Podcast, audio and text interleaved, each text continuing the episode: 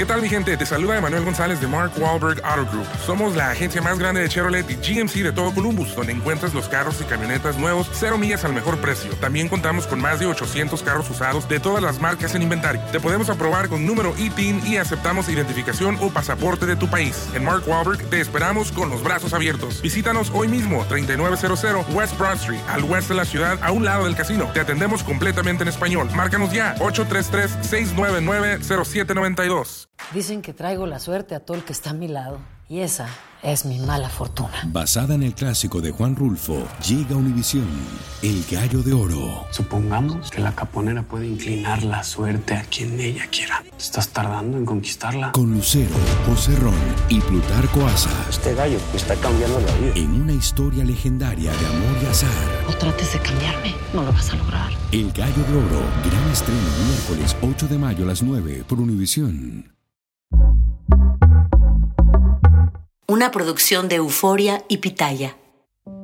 Algunos pasajes de este podcast incluyen descripciones explícitas de violencia y contenido sexual que podrían herir la sensibilidad de algunas personas, especialmente la de otras sobrevivientes.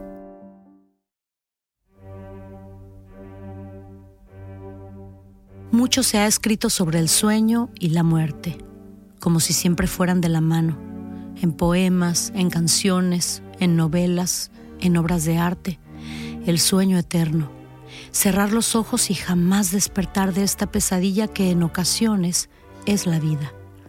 Cuando pienso en los seres queridos que he perdido en todos estos años que Dios me ha regalado en este mundo, siempre los imagino durmiendo plácidamente, descansando profundamente en ese sueño infinito, sereno y calmado. Y así guardo precisamente el recuerdo más doloroso y terrible de mi historia, de mi odisea a través de este infierno que yo viví. La veo dormida, la veo arrullada por docenas de ángeles, la veo soñando y la sueño despierta. La sueño con inmensa nostalgia y con inmenso respeto, porque su partida fue injusta, fue innecesaria.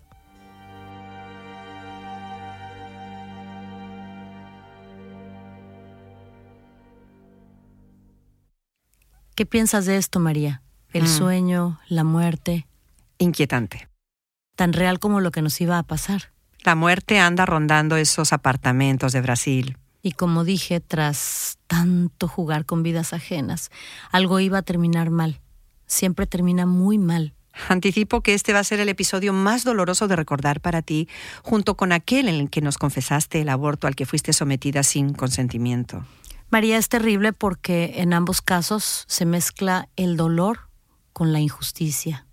Pero antes de llegar a esa desafortunada injusticia, tenemos que hacer recuento. Llevan ustedes casi un año retirados en Brasil, para el mundo escondidos para ustedes, unas nueve en total, retiradas con Sergio en Río de Janeiro, huyendo de los supuestos ataques y fuertes acusaciones que el libro de la ex esposa de Sergio desató.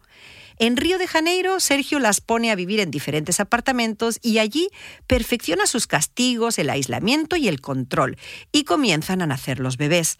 Sonia ya tuvo uno, las hermanas Carla y Carola también tuvieron sendos bebés, y hay tres chicas embarazadas, entre ellas Gloria.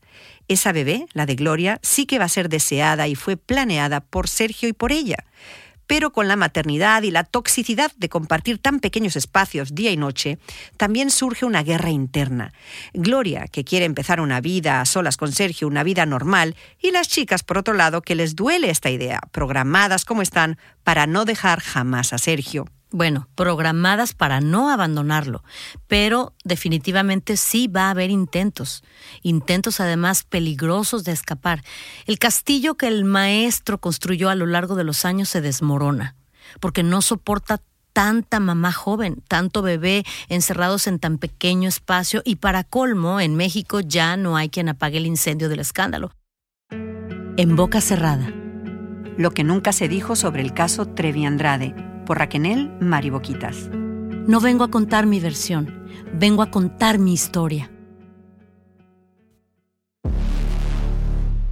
Ok, María, ahora es tu turno. Vas a llamar a tu madre y como te dije, no le hagas mucha plática. me instruyó Sergio pegado a mi hombro mientras yo marcaba los códigos internacionales y el número de México desde un teléfono público. Creo que esa fue la única vez que se me autorizó contactar a mi familia en todo ese año 1999 durante nuestra estancia en Brasil. Fue para el Día de las Madres y posiblemente Sergio me dejó hacer otra llamada para Navidad, cuando mucho. A otras, según la situación de cada una, les permitía llamar a sus familias, pero tampoco mucho. Incluso a Gloria le controlaba las llamadas a cuentagotas. Nos había mantenido completamente aisladas, más desconectadas que nunca de nuestras familias y de todo lo que sucedía en México en general. En esa ocasión, mi mamá contestó a los dos segundos.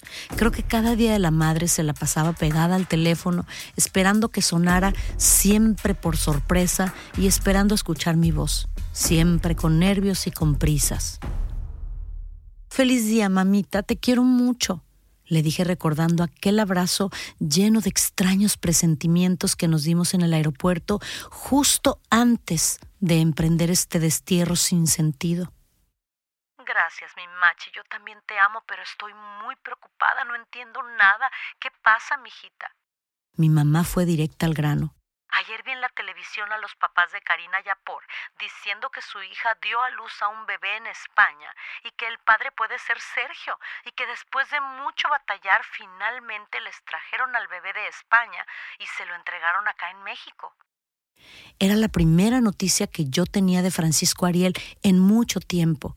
Sergio empezó a hacer cara de que si mi mamá seguía hablando de eso, colgaría el teléfono. Mi mamá continuó informándome de que en varios programas estaban diciendo que el señor y la señora Yapor nos acusaban a Sergio, a Gloria y a mí de haber raptado a su hija Karina y de haberla sacado de México en contra de su voluntad y que desconocían su paradero. Pero si Karina acababa de hablar con ellos hacía unos minutos. Yo no entendía nada. Karina voló de México a Argentina con otra de las chicas, pero no conmigo ni con Gloria. Nosotras no nos la llevamos a ningún lado. En mi cabeza no me cabía que Gloria o yo hubiéramos forzado a Karina a ir a ningún lugar o que ninguna estuviéramos forzadas a seguir a Sergio. En mi mente confusa, todas permanecíamos ahí porque lo amábamos y acatábamos las reglas del juego porque queríamos estar con él, porque moríamos por ser parte de su mundo. Nadie obligaba a nadie. ¿O sí? Yo estaba todavía a mil años luz de ver lo que hoy veo, las mil maneras en las que puedes ser presa y creerte enteramente libre. Una vez más me limité a decirle a mi mamá que todo eran chismes, que estábamos bien en algún lugar de Brasil grabando canciones y que no se preocupara, que todo se iba a aclarar. Sergio, quien estaba junto a mí escuchando todo lo que mi mamá dijo, puso cara de molestia sobre todos esos rumores que acababa de escuchar. No, no, no, tu madre no te lo contó bien, eso son puras mentiras se limitó a decir Sergio. Él seguramente ya sabía que las autoridades españolas habían tomado acción ante la existencia de un niño sin reclamar de mamá mexicana de tan solo 16 años y que lógicamente ya habían contactado a familiares en México. Seguramente Sergio, quien nunca perdió comunicación con sus contactos y gente de confianza en México, ya sabía que el bebé fue trasladado a México por agentes de la Embajada Mexicana en Madrid y apuesto que también sabía que la familia de Karina rogaba a través de la radio y de la televisión que les devolvieran a su hija menor de edad y que no la habían visto en muchos meses. Sergio sabía todo y nosotras, con pedazos aquí y pedazos allá, nos quedábamos con la historia siempre incompleta. Ahora, a tal confusión y tanto secreto, se le sumaba un nuevo problema a casi todas se nos habían vencido las visas y Sergio nos atemorizaba. Si las agarran las autoridades brasileñas, las van a deportar a México. Apenas nos dejaba salir de la casa o del departamento donde estuviéramos y solo enviaba a Liliana a trámites y recados donde hubiera que firmar papeles, porque con su pasaporte argentino creo que no necesitaba visa ni permiso para entrar y salir al país vecino. Recuerdo que por esos días el pasaporte de Sergio y el mío también se vencieron y fuimos a la embajada mexicana a renovarlos. Una razón más en mi cabeza para pensar que solo andábamos ocultándonos de los chismes y no de la ley, porque las autoridades mexicanas sabían de nuestro paradero al igual que nuestras madres. Mamás. Ahora ya teníamos cuatro mamás dentro de nuestro grupo, Sonia, Karina, Carla y Carola, y Gloria a punto de dar a luz. Marlene y Wendy, embarazadas también, tendrían a sus bebés en invierno. Pronto serían seis mamás con seis bebés y un solo padre. En tan solo 15 meses. Pero la olla explotó mucho antes de llegar a ese número. Sucedió a mediados de septiembre, a pocos días de que Carla diera a luz a Valentina. La historia de México ha sido forjada por el ascenso y la espectacular caída de los poderosos. Torvos personajes con sueños, ambiciones y obsesiones tan grandes que no hay norma, ley o sentido de la vergüenza o del honor capaz de contenerlos. Yo soy Carlos Puch y en esta serie, Escándalo Mexicano, le voy a contar de los más alucinantes escándalos para explorar no solo lo que sucedió, sino por qué. Escándalo Mexicano se estrena el 21 de septiembre en Amazon Music. Escúchalo ahí antes que en cualquier otro lugar y posteriormente donde quiera que escuches sus podcasts.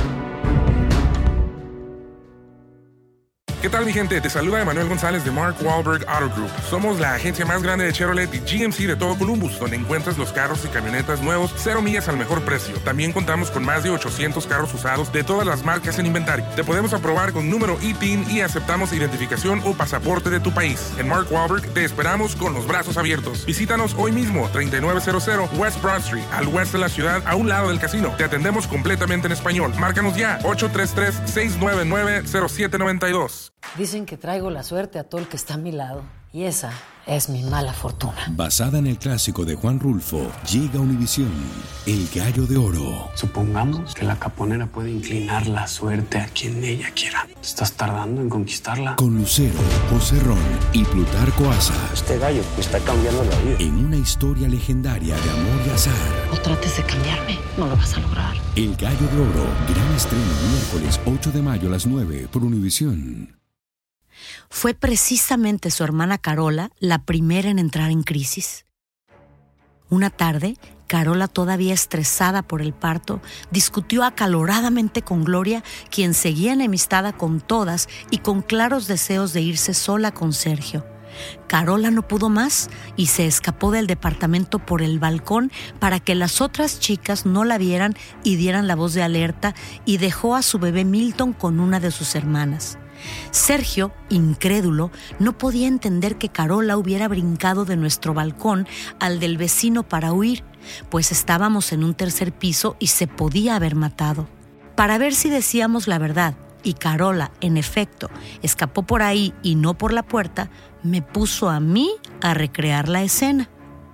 Mari, salta a ver si es posible escapar por acá me ordenó sin importarle que me pusiera a temblar de pies a cabeza y que le rogara que no, que tenía mucho vértigo. Casi me mato. El sudor frío empapaba todo mi cuerpo. Aún así, salté con todas mis fuerzas y alcancé la barandilla del otro balcón. Y entonces me di cuenta, al mirarlo a los ojos, una vez que estuve a salvo. Sergio era tan cobarde que no se atrevía a matarme pero sus ganas de deshacerse de mí eran tales que me puso en esta situación para ver si yo resbalaba y caía al vacío. Igual que aquella noche cuando me envió sola a la peligrosa favela. Tal era su cobardía. Después del absurdo simulacro, Sergio pensó que Carola iba a regresar, pero cuando pasaron las horas y vio que no aparecía, entró en pánico. Temió que nos iba a delatar por no tener visas vigentes y que iban a llegar a la puerta para deportarnos. Primero nos escondió en la azotea del edificio y luego nos sacó a todas de los departamentos y nos instaló en dos hoteles de la playa durante varias noches. Por las mañanas nos mandaba a patrullar las calles para dar con la prófuga y traerla de regreso. Yo caminaba despacio con más ganas de perderme que de encontrarla a ella. Y en silencio soñaba con que yo era la que se fugaba. Siempre soñaba que era una de esas valientes que se iban, pero no me atrevía a admitirlo. Una voz interior siempre terminaba diciéndome, ¿pero a dónde vas a ir? ¿Quién te va a querer? La suerte que tienes de ser parte del mundo de Sergio, ¿cuántas quisieran?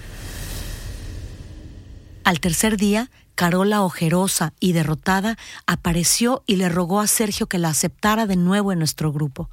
Supongo que esa voz que yo escuchaba dentro de mí igual resonaba dentro de la cabeza de Carola y no pudo evitar volver, como atraída por un fuerte imán hacia el maestro. A las semanas fue Marlene quien se escapó. Sergio logró hablar con ella por teléfono y con su acostumbrada técnica, si no vuelves me mato, me voy a matar y será tu culpa. Dices que me amas, pero si me amaras, no dejarías que me matara. La convenció. Y esa misma noche Marlene estaba también de regreso, arrepentida y dispuesta a todo para que el maestro la perdonara. Insisto, la técnica de ponerse el cuchillo en su garganta le funcionaba mejor que diez grilletes en nuestros pies. Ata más la culpa que las cadenas. Tras estos intentos de fuga, Sergio más paranoico que nunca y preocupado del vecino del balcón y de lo que las chicas hubieran hecho o dicho durante las horas en las que estuvieron deambulando libres, nos mudó de nuevo de departamentos, más o menos en la misma zona junto a la playa de Copacabana, pero en diferentes calles. Aunque en mi mente estos lugares se confunden, pues eran todos iguales, diminutos, viejos, feos, con pocos muebles y con un sofá y una televisión en la sala, donde el maestro nos congregaba para ver sus películas y documentales siempre que a él le apeteciera. Finalmente, a mediados de octubre nació Ana Dalai en el Hospital Miguel Cuoto. Así acordaron Gloria y Sergio llamar a su tan esperada bebita. Sergio sonreía tan feliz como cuando se casó con Aline. Nunca lo había vuelto a ver así. A los pocos días, Gloria llegó a casa con la bebé más chiquitita y más preciosa del mundo en brazos. Era pequeñita, pero estaba sana y fuerte. Todas celebramos con mucha alegría y nos permitieron cargarla. Como dije, ahí nadie tocaba bebé ajeno sin el correspondiente permiso. Esa misma semana, Gloria llamó a su mamá para darle la gran noticia. Al colgar, Gloria le dijo a Sergio que su mamá nos recomendaba que nos fuéramos para Estados Unidos porque allá no éramos buscados y que un periodista le ofrecía a Gloria 40 mil dólares por una entrevista exclusiva donde podía aclararlo todo. ¿Buscados? ¿Ahora por quién? ¿Aclarar qué? Si los papás de Karina ya sabían dónde estaba. ¿Cómo un bebé hallado en España, que ya estaba con sus abuelos, sano y salvo, podía seguir generando tantos titulares? Sergio, perdón, por favor, ¿te puedo decir algo? Eh, y si Karina va a visitar a sus papás para tranquilizarlos, yo creo que eso terminaría con el problema, pero obviamente como tú quieras, por favor. Me atreví a opinar lo mismo que opinaban otras de las chicas. Karina era la única que todavía era menor en el grupo. Carola apenas había cumplido los 18. Si Karina regresaba a México, se terminarían las acusaciones en los programas de televisión.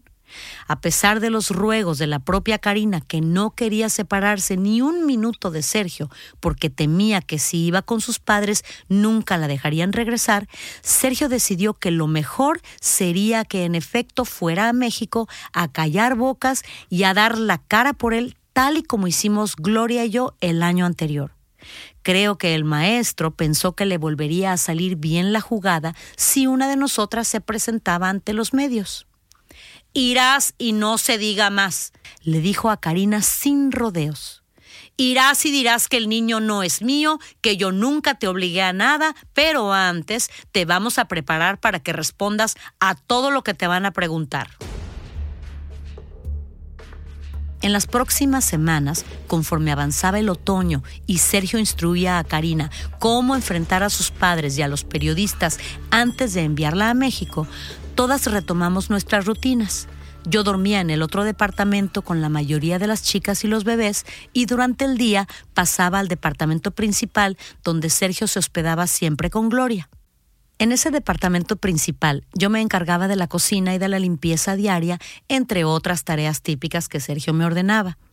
Yo veía que Gloria arrullaba a su bebé. Jamás la había visto tan feliz. Solo tenía ojos para su bebé preciosa, y ahora más que nunca quería estar a solas con Sergio y con su hijita. Yo presentía que Gloria deseaba más que nunca formar una familia normal con Sergio, si es que la palabra normal tenía cabida en la mente del maestro. Para complacerla, Sergio se limitaba a decir, Aquí en esta casa ya somos como una familia en la que yo soy el papá y Gloria la mamá, y todas deben obedecernos como buenas hijas. No, Sergio no mostraba la menor intención de deshacerse de su harén, mucho menos ahora que su sueño se estaba cumpliendo.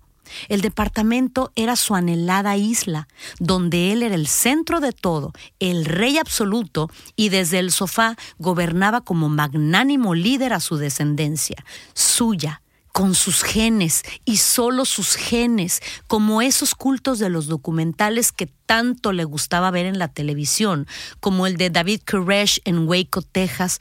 A ese punto, a Sergio ya no le interesaba regresar y volver a conquistar el mundo del entretenimiento, ni continuar enamorando a jovencitas con falsas promesas de fama y éxito.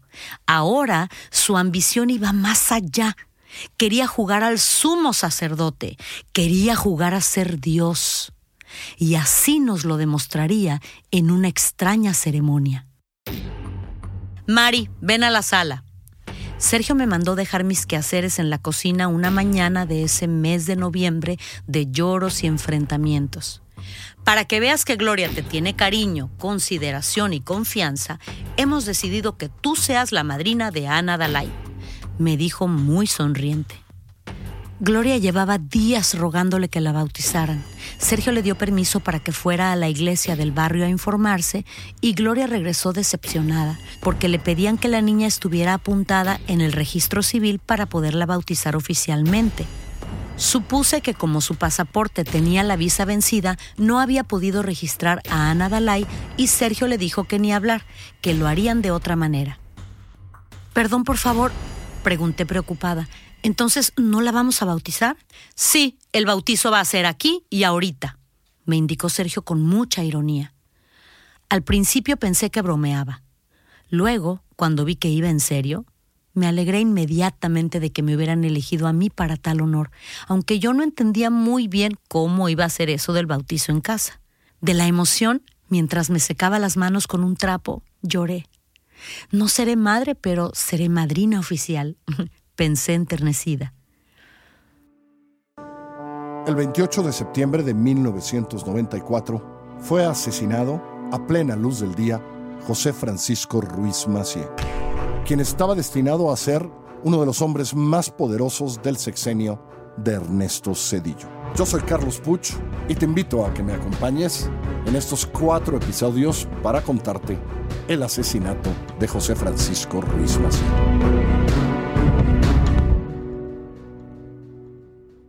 ¿Qué tal mi gente? Te saluda Emanuel González de Mark Wahlberg Auto Group. Somos la agencia más grande de Chevrolet y GMC de todo Columbus, donde encuentras los carros y camionetas nuevos, cero millas al mejor precio. También contamos con más de 800 carros usados de todas las marcas en inventario. Te podemos aprobar con número ITIN y aceptamos identificación o pasaporte de tu país. En Mark Wahlberg te esperamos con los brazos abiertos. Visítanos hoy mismo, 3900 West Broad Street, al oeste de la ciudad, a un lado del casino. Te atendemos completamente en español. Márcanos ya, 833-699-0792. Dicen que traigo la suerte a todo el que está a mi lado. Y esa es mi mala fortuna. Basada en el clásico de Juan Rulfo, llega Univisión, El Gallo de Oro. Supongamos que la caponera puede inclinar la suerte a quien ella quiera. ¿Estás tardando en conquistarla? Con Lucero, José Ron y Plutarco Asa. Este gallo está cambiando la vida. En una historia legendaria de amor y azar.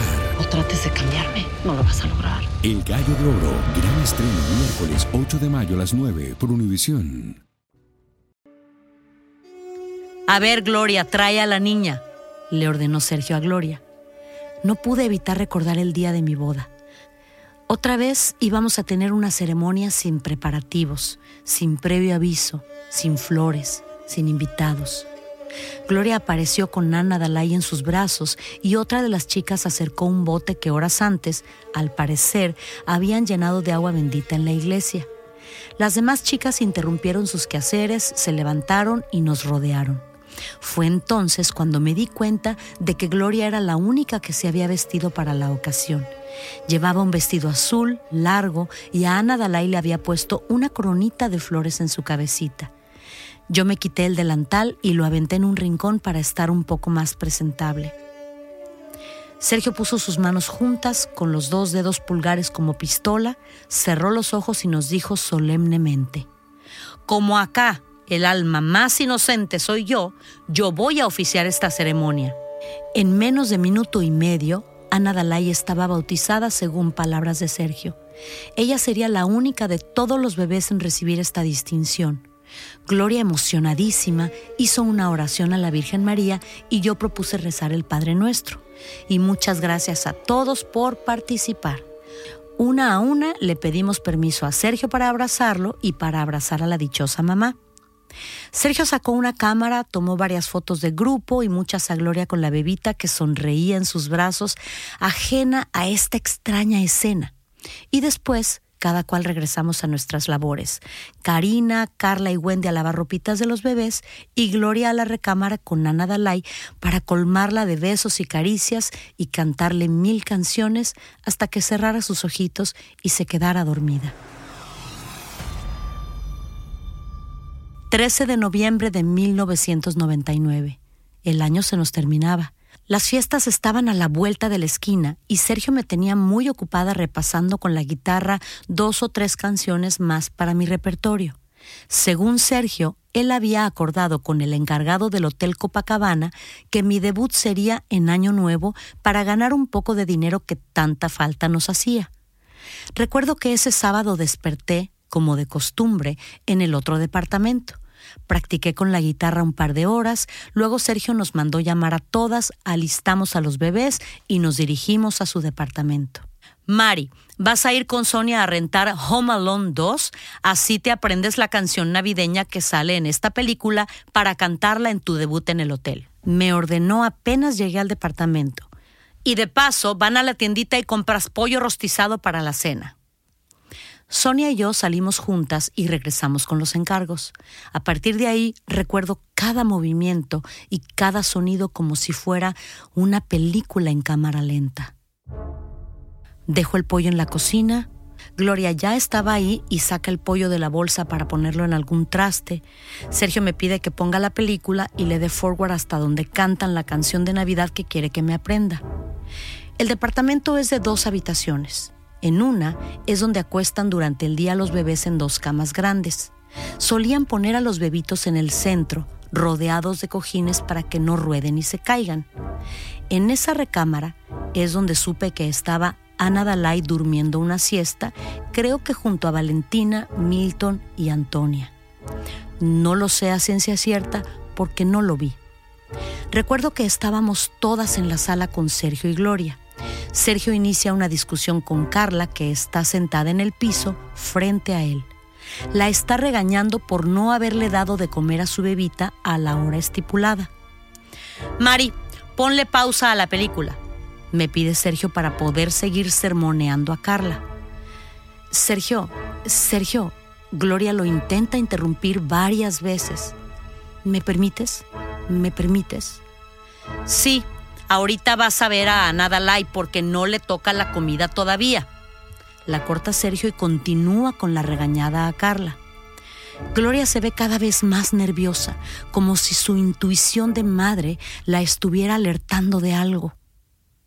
Vuelve a interrumpir a Sergio sin atreverse a levantarse hasta que finalmente Sergio, muy molesto, detiene su interminable discurso y le dice con cara de fastidio a Katia, Ándale, ve y trae a Ana Dalai. Katia se levanta, va al cuarto, se tarda un poco, regresa y se queda parada en medio de la sala congelada. Jamás olvidaré la escena. Katia lleva a Ana Dalai envuelta en una cobijita. ¿Qué? Sergio la regaña. ¿Por qué te quedas ahí parada con esa cara? Pareciera que trajeras un muerto. Juro que eso dijo Sergio, ajeno a lo que estaba pasando, pero con su acostumbrada morbosidad sobre la muerte. Oh, no, por favor, perdón. Katia no alcanza a decir nada coherente y descubre el rostro de Ana Dalai y vemos la imagen más terrible del mundo. La cabecita de Ana Dalai está en una posición que no deja duda. Está muerta. Gloria grita desgarradoramente, se levanta para llegar hasta Katia, pero se derrumba en el suelo, sin fuerzas, sin aire, y yo siento que me voy con ella. Varias de las chicas se apresuran a recoger a Gloria para evitar que se golpee o haga alguna locura. Pausa. El tiempo se detiene de nuevo en mi cabeza y miro hacia la ventana del balcón y veo cómo pronto va a anochecer. Esta sería la noche más larga de mi vida, de nuestras vidas. Y por primera vez veo a Sergio temblando, desencajado con el miedo más atroz en sus ojos. Por primera vez lo veo derrotado, mirando a su hija muerta.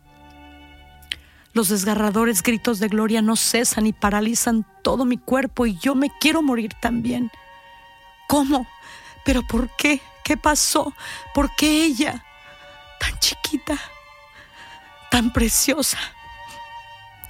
¿Por qué no nos llevas a nosotros, Dios mío? Es lo único que puedo alcanzar a pensar. Preguntas absurdas que me persiguen hasta el día de hoy.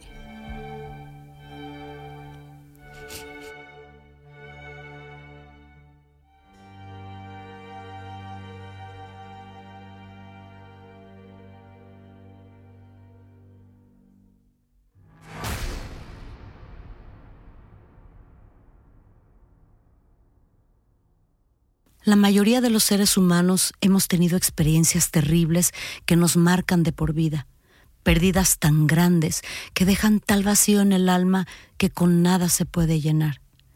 A veces estas experiencias se rodean de otros factores que las hacen aún más difíciles de sobrellevar. La pérdida de Ana Dalai es uno de estos casos que se ha manchado de injusticia y de mentira y que poco se le ha dado caridad. Siempre la recordaré con mucho cariño y con profunda tristeza. Descansa en paz.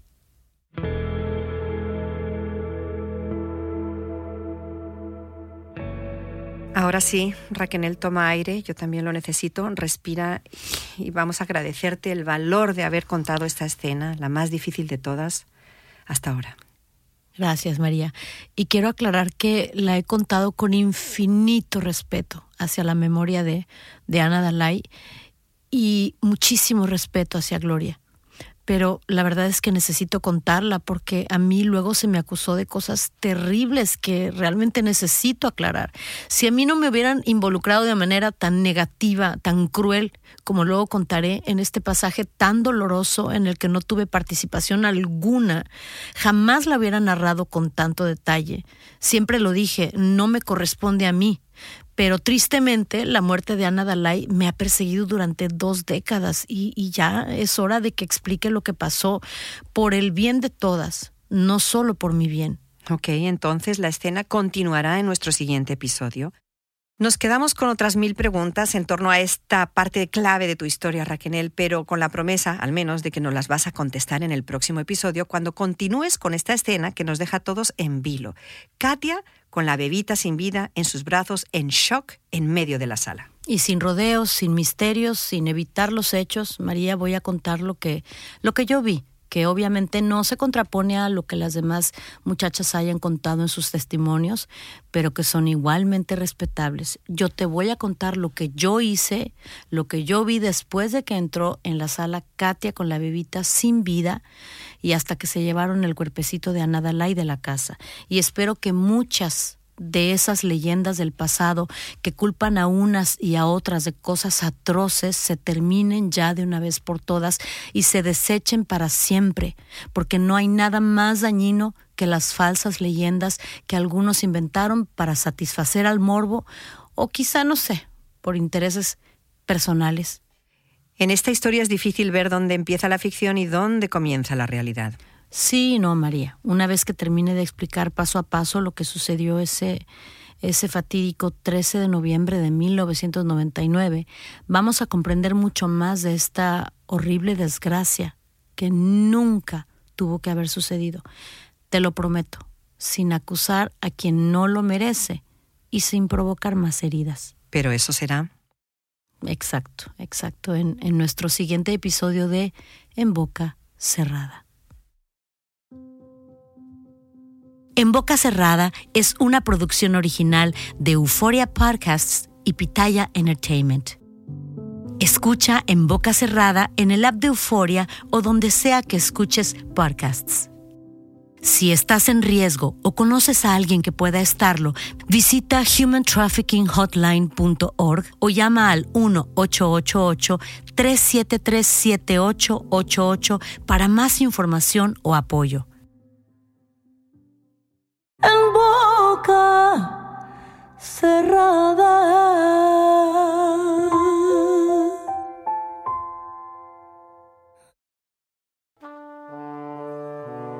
La historia de México ha sido forjada por el ascenso y la espectacular caída de los poderosos. Yo soy Carlos Puch y en esta serie, Escándalo Mexicano, le voy a contar de los más alucinantes escándalos para explorar no solo lo que sucedió, sino por qué. Escándalo Mexicano se estrena el 21 de septiembre en Amazon Music. Escúchalo ahí antes que en cualquier otro lugar y posteriormente donde quiera que escuches sus podcasts. ¿Qué tal mi gente? Te saluda Emanuel González de Mark Wahlberg Auto Group. Somos la agencia más grande de Chevrolet y GMC de todo Columbus, donde encuentras los carros y camionetas nuevos, cero millas al mejor precio. También contamos con más de 800 carros usados de todas las marcas en inventario. Te podemos aprobar con número ITIN y aceptamos identificación o pasaporte de tu país. En Mark Wahlberg te esperamos con los brazos abiertos. Visítanos hoy mismo, 3900 West Broad Street, al oeste de la ciudad, a un lado del casino. Te atendemos completamente en español. Márcanos ya, 833-699-0792. Dicen que traigo la suerte a todo el que está a mi lado. Y esa es mi mala fortuna. Basada en el clásico de Juan Rulfo, llega Univisión, El Gallo de Oro. Supongamos que la caponera puede inclinar la suerte a quien ella quiera. ¿Estás tardando en conquistarla? Con Lucero, José Ron y Plutarco Asa. Este gallo está cambiando la vida. En una historia legendaria de amor y azar. No trates de cambiarme, no lo vas a lograr. El Gallo de Oro, gran estreno miércoles 8 de mayo a las 9 por Univisión.